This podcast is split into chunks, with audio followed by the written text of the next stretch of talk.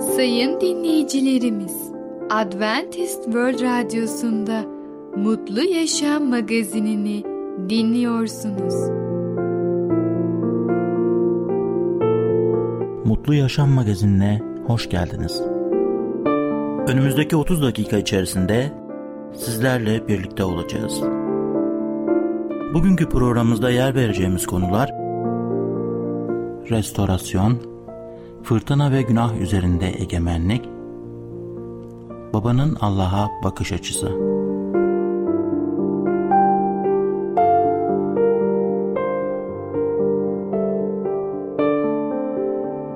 Adventist World Radyosu'nu dinliyorsunuz. Sizi seven ve düşünen radyo kanalı. Sayın dinleyicilerimiz, bizlere ulaşmak isterseniz e-mail adresimiz radio.umutv.org radio.umutv.org Bizlere WhatsApp yoluyla da ulaşabilirsiniz. WhatsApp numaramız 00961 357 997 867 06 00961 357 997 867 06 Şimdiki konumuz restorasyon. Restorasyon nereden başlamalıdır? Merhaba değerli dinleyicimiz. Başarılı Yaşam programına hoş geldiniz. Bugün sizlere restorasyon hakkında konuşacağız.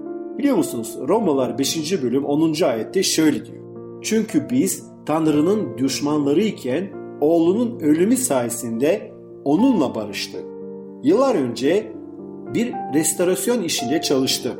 Eski evleri ilk hallerine dönüştürüyordu. Hedef hiçbir zaman tadilat yapmak değil, restore etmekti. Onları modern iyileştirmelere yenilemek yerine mümkün olduğu kadar özgün hallerine dönüştürmeye çalışıyordu. Bizim için en önemlisi hakikilik, özgünlük, gerçek ve orijinallikti. Bu iş için gerçek ama kullanılabilir malzemeler bulmak için çok uğraşıyordu. Bugün kutsal kitaptan okuduğumuz ayette İsrail'i çok acıklı, zayıflamış bir durumda görüyoruz. Ama Tanrı onu önceki yücelik ve onuruna restore etmeyi vaat ediyor. İnsan özgün olarak Tanrı'nın benzerliğinde yaratılmıştı. Esenlik, güzellik, sevgi ve Tanrı'yla kusursuz paydaşlık her gün yaşadığı şeylerdi. İnsan suçluluk, çirkinlik, nefret ve Tanrı'nın huzurundan kovulma durumuna günahtan ötürü düşmüştü. Ancak Tanrı suçumuzun yerine esinliğe, çirkinliğimizin yerine güzelliğe, nefretimizin yerine sevimliliğe, Tanrı'dan uzaklaşmışlığımız yerine Tanrı ve halkıyla paydaşlığa sahip olmamıza yol açması için oğlu İsa'yı gönderdi. Sizin hayatınızda günahlarınızdan ötürü suçluluk duygusu ya da Tanrı'nın iyiliğini hatırlamanıza engel olacak şekilde cesaretinizi kıran durumlar ya da bir meşguliyet var mı? Biz de Davut'la birlikte Zebur kitabında yazıldığı gibi geri ver bana sağladığın kurtuluş sevincini Mezmur 51-12 diye dua edelim. Gerçekleştirdiği restorasyonlardan ötürü yüce yaratana övgülerimizi sunalım. İnsanlar tadilat yaparlar ama ancak Tanrı restore edebilir. Biliyoruz ki Mesih imanlısı Rab İsa Mesih'e iman ettikten sonra yeniden doğuşu yaşıyor. Yeniden doğmuş kişi büsbüdün değiştirilmiştir. Kavuştuğu yeni yaşamın yani yanı sıra yeni amaçları, yeni istekleri, yeni hedefleri, yeni davranışları ve özellikle Tanrı ile İsa Mesih ile yepyeni bir ilişki vardır. Daha önce bahsettiğimiz eğer bir insan İsa Mesih'te ise yeni yaratıktır. Böyle bir kişi için eski şeyler geçmiş, her şey yeni olmuştur. Bunların hepsi Tanrı'dandır. Ayeti hatırlayalım. Yeniden doğuşa kavuşan kişinin yeni anlayışı vardır. Çünkü aklı yenilenmiştir. Tanrı'yla ve Tanrı'nın yarattığı insanlara karşı yeni bir sevgisi vardır. Çünkü yüreği temizlenmiştir. Temiz hayat yaşamak ve doğruluk işlemek için yeni bir yeteneği vardır. Çünkü iradesi yenilenerek gerçek anlamıyla erdemli olmuştur. Tanrı'nın yargısı altında ve kutsal hayattan uzak olduğunu anlayan kişi çaresiz bir günahkar olduğu itiraf edip günahtan dönerek imanla yeniden doğuşu kabul eder. Kendi kendisini günahtan kurtaramadığını anlayıp Rab İsa Mesih'in onun yerine günahlarının cezasını çekmek için çarmıkta öldüğünü iman eder. Sonra imanla günahından kurtarması ve kendisine bu yeni ruhsal hayatı vermesi için Rab İsa'ya yalvarması Tanrı'nın isteğidir. İsa'nın öğrencilerinden biri olan Yuhanna, Rab İsa'ya yeni iman etmiş kişilere yazdığı mektupta yeniden doğuşun amaçlarını şöyle açıklar. Yeniden doğmuş kişi kutsal ve doğru bir hayat yaşar. Doğruluk işleyen herkes Tanrı'dan olduğunu da bilirsiniz diye 1. Yuhanna 2.29. Ruhsal doğuşa kavuşmuş kişi günahlı yaşam sürdürmez. Günah işleyemez çünkü Tanrı'dan doğmuştur. Tanrı'dan doğan kişinin günah işlemediği biliriz. Fakat Tanrı'nın oğlu onu korur ve kötü olan şeytan ona dokunamaz. Yeniden doğan kişi sevgiyle dolu bir yaşama başlar. Sevgili kardeşlerim diyor kelam. Sevgili kardeşlerim birbirimizi sevelim. Çünkü sevgi Tanrı'dandır ve seven kişi Tanrı'dan doğmuştur ve Tanrı'yı bilendir diyor 1. Yuhanna 4.7. Yeniden doğmuş kişinin zaferli yaşamı üstün gelen bir yaşam vardır yani. Çünkü Tanrı'dan doğan herkes dünyayı yener. Bize dünyaya karşı zafer kazandıran imanımızdır diyor 1. Yuhanna 5.4'te. Tanrı'dan doğan kişi Rab İsa'ya Tanrı'nın öncesinden vaat ettiği kurtarıcı Mesih olarak inanır. 1. Yuhanna 5.1'de dediği gibi İsa'nın Mesih olduğuna iman eden herkes Tanrı'dan doğmuştur. Ve 1. Yuhanna 5, 11 ve 12. ayetlerde şöyle diyor. Tanıklık da şudur. Tanrı bize sonsuz yaşam verdi. Bu yaşam onun oğlundadır. Kendisinde Tanrı oğlu bulunanda yaşam vardır. Kendisinde Tanrı oğlu bulunmayanda yaşam yoktur. Rab bize yeniden doğuşu vermek için iki araç kullanır. Kutsal kitap ve Allah'ın ruhudur. Tanrı'nın sözü işitip ona güven bağladığımız zaman kurtaran iman yüreğimize gelir. Tanrı'nın diri ve kalıcı sözü aracılığıyla yeniden doğdunuz, birbirinizi yürekten ve içten seviniz. Tanrı kendi büyük lütfuna göre İsa Mesih'in ölülerden dirilişi ve dirilişi ile bize diri bir ümide yeniden doğurttu diyor. Değerli dinleyicimiz, zaman varken yüce Rabbimize gelelim ve onun bizi restore etmesine müsaade edelim. O bizde yeni insanlar, yeni kalpler verecek. Taş yüreklerimizi alıp onun yerine yeni yumuşak kalpler verip bizi yeni yaşam için hazır edecek. Ve böylece biz daha bu hayattayken gelecekteki cennet yaşamı için hazırlanmaya başlamış olacağız. Değerli dinleyicimiz, bugün restorasyon hakkında konuştuk.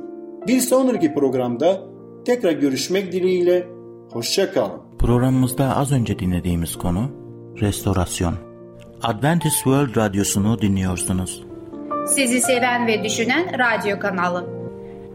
Sayın dinleyicilerimiz, bizlere ulaşmak isterseniz e-mail adresimiz radio.umutv.org radio.umutv.org Bizlere WhatsApp yoluyla da ulaşabilirsiniz.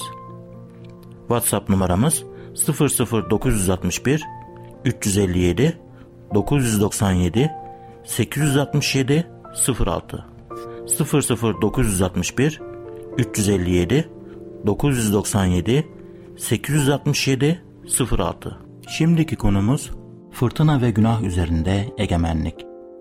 İsa günaha egemen midir? Merhaba ufaklık. Ben Fidan. Kutsal Kitaptan Öyküler programımıza hoş geldin. Bugün seninle birlikte fırtına ve günah üzerinde egemenlik adlı konumuzu öğreneceğiz. Öyleyse başlayalım. fırtına ve günah üzerinde egemenlik.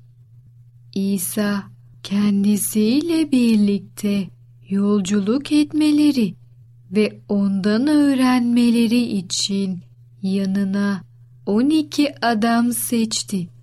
Aynı zamanda İsa'yı izleyen çok sayıda kadın vardı.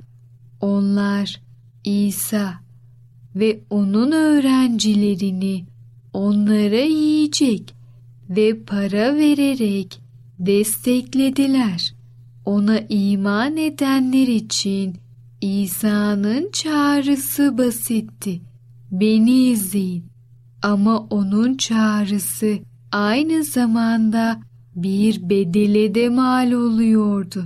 Annesini ya da babasını beni sevdiğinden çok seven bana layık değildir. Oğlunu ya da kızını beni sevdiğinden çok seven bana layık değildir diyordu. Onun öğrencilerinden birkaçı balıkçı olduğu için İsa günlerini sık sık Celile Gölü'nün kıyısında geçirdi. Yakınlardaki ve uzaklardaki insanlar onun yanına geldiler. İsa göl kıyısında halka yine öğretmeye başladı. Çevresinde çok büyük bir kalabalık toplandı. Bu yüzden İsa göldeki bir tekneye binip oturdu. Bütün kalabalık göl kıyısında duruyordu. İsa o gün verdiği öğretişi bitirdikten sonra öğrencilerine karşı yakaya geçelim dedi. İsa zaten teknenin içindeydi. Böylece kalabalığı arkalarında bırakarak yola çıktılar. Bu sırada büyük bir fırtına koptu. Dalgalar tekneyi öyle bir bindirdi ki tekne neredeyse suyla dolmuştu. İsa teknenin kıç tarafında bir yastığa yaslanmış uyuyordu. Öğrenciler onu uyandırıp öğretmenimiz öleceğiz hiç aldırmıyor musun dediler. İsa kalkıp rüzgarı azarladı. Göle sus sakin ol dedi. Rüzgar dindi. Ortalık süt liman oldu. İsa öğrencilerine neden korkuyorsunuz? Hala imanınız yok mu? dedi. Onlar ise büyük bir korku içinde birbirlerine bu adam kim ki? Rüzgar da, göl de onun sözünü dinliyor dediler. Bir gün dört adam İsa'nın bulunduğu eve felçli bir adamı üzerinde yattığı şilteyle birlikte taşıyarak getirdiler. Bu dört adam kalabalık yüzünden ona yaklaşamadıkları için bulunduğu yerin üzerindeki damı delip açarak felçli adamı üstünde yattığı şilteyle birlikte aşağı indirdiler.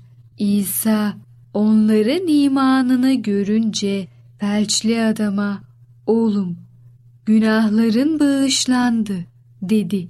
Orada oturan bazı din bilginleri ise içlerinden şöyle düşündüler. Bu adam neden böyle konuşuyor? Tanrı'ya küfrediyor. Tanrı'dan başka kim günahları bağışlayabilir? Akıllarından geçeni ruhunda hemen sezen İsa onlara aklınızdan neden böyle şeyler geçiriyorsunuz dedi. Hangisi daha kolay? Felçliye günahların bağışlandı demek mi? Yoksa kalk şilteni topla yürü demek mi? Ne var ki insanoğlunun yeryüzünde günahları bağışlama yetkisine sahip olduğunu bilesiniz diye. Sonra felçliye sana söylüyorum kalk şilteni topla evine git dedi. Adam kalktı şiltesini topladı ve hepsinin gözü önünde çıkıp gitti. Herkes şaşa kalmıştı. Tanrı'yı övüyorlar. Böylesini hiç görmemiştik diyorlardı. Yasa öğretmenleri, dinleri ve gururları yüzünden körleşmişlerdi. Akıllarından şu düşünceleri geçiriyorlardı. İsa sen bir küfürbazsın. Tanrı'ya hakaret ediyorsun. Çünkü günahları bağışlayabileceğini iddia ediyorsun. Ama günahları yalnızca Tanrı bağışlayabilir. Günahları yalnızca Tanrı'nın bağışlayabileceğiyle ilgili düşüncelerinde haklıydılar. Ama İsa'nın kim olduğu konusunda verdikleri karar yanlıştı. Evet ufaklık, fırtına ve günah üzerinde egemenlik adlı konumuzu dinledin. Bu konuyla İsa'nın korkunç fırtınalara ve korkunç günaha karşı egemenliği olduğunu öğrenmiş oldun. Sen de bu güce inan. Bir sonraki programımızda tekrar görüşene kadar kendine çok iyi bak ve çocukça kal. Programımızda az önce dinlediğimiz konu Fırtına ve Günah üzerinde egemenlik. Adventist World Radyosu'nu dinliyorsunuz. Sizi seven ve düşünen radyo kanalı. Sayın dinleyicilerimiz, bizlere ulaşmak isterseniz e-mail adresimiz radio.umutv.org radio.umutv.org Bizlere WhatsApp yoluyla da ulaşabilirsiniz. WhatsApp numaramız 00961 357 997 867 06 00961 357 997 867 06 Şimdiki konumuz babaların Allah'a bakış açısı. Manoah gibi Allah'a bakacak olursak başarımız nasıl olacaktır? Değerli dinleyicimiz merhabalar. Ey Babalar adlı programıma hoş geldiniz. Ben Ketrin. Bugün sizlerle birlikte konuma devam etmek istiyorum ve konumun da başlığı babanın Allah'a bakış açısı. Önceki programda Monah'la ilgili de anlatmam. Monah'ın hiç çocuğu yoktu ve çocuğun olmasını Allah'tan çok istemişti. Allah onun duasını duydu ve ona bir çocuk verdi. Peki bu çocuğun nasıl bir eğitim verecekti bilmezdi. En doğrusunu olarak o bilgi için Allah'a yakardı ve bu konuda da yardım aldı. Allah'a yaşam veren olarak saygı duyuyordu. Hiçbir zaman bir oğlu olmadığı halde Allah böyle söylediği için bir oğlu olacağına inanıyordu. Bu oğlun doğrudan Allah'tan gelecek olduğuna da inanıyordu. Oğlunu doğru yetiştirmek için Allah'ın yardımını istemesinin nedenlerin biri de buydu. Allah kendi planını yüreğine koyduğunda Manoah ona karışmayı aklından bile geçirmeyecekti. Şimşon onun 10. oğlu ve tamamen sıradan bir çocuk bile olsaydı hiç fark etmeyecekti. Bir çocuğun hayatını kutsal kılan çocuğun kim olduğu değil, o yaşamı veren Allah'ın kim olduğudur. Bizim de doğumdan önceki yaşama bakışımız Monahinki gibi olmalıdır. Annelerin kendilerine hamile kaldığı çocukların yüksek bir yüzdesinin hiçbir zaman beşiğe erişmediği Kuzey Amerika'da genelde bu şekilde düşünülmez. İnsanlar yeni bir yaşamı yok etmenin kişisel bir seçim ve ayrıcalık olduğunu düşünüyor gözükmektedir. Bu doğru değildir. Çünkü yaşamı veren Allah'tır ve sona erdiren her yaşamdan ötürü birisini sorumlu tutacaktır. Çocukların da yaşamlarının Allah'tan olduğunu ve kendileri için kutsal bir emanet olduğunu anlamalarına yardım edilmelidir. Özlemlerini tamamen yerine getirilebilsin ya da getiremezsin, bütün çocuklar kendisi için yaşayabilecekleri bir şeyin özlemini çeker. Bu arzuyu sadece Allah tamamen tatmin edilebilir. Bizim onları Allah'a yönetmemiz lazımdır. Monah bu bakımdan Şimşon'u tatmin edebilirdi. Çünkü kendisinin de doğaüstüyle birinci elden deneyimi olmuştur. Her imanın babanın da olmuştur. Hepsi meleklerle konuşmamış olsa da hepsi Allah'la konuşmuştur. Tanrı yolundaki baba Allah'ın yardımıyla başarıya ulaşacağına inanır.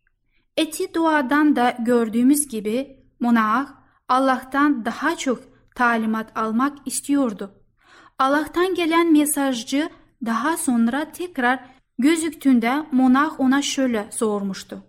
Söylediklerin yerine geldiğinde çocuğun yaşamı ve göreviyle ilgili yargı ne olacak? Hakimler 13-12 Bazen insanlar kendilerine o ana kadar vermiş olan talimatlardan hoşlanmadıkları için daha başka talimatlar isterler. Ama monahta farklı bir ruh görüyoruz. Hazırız.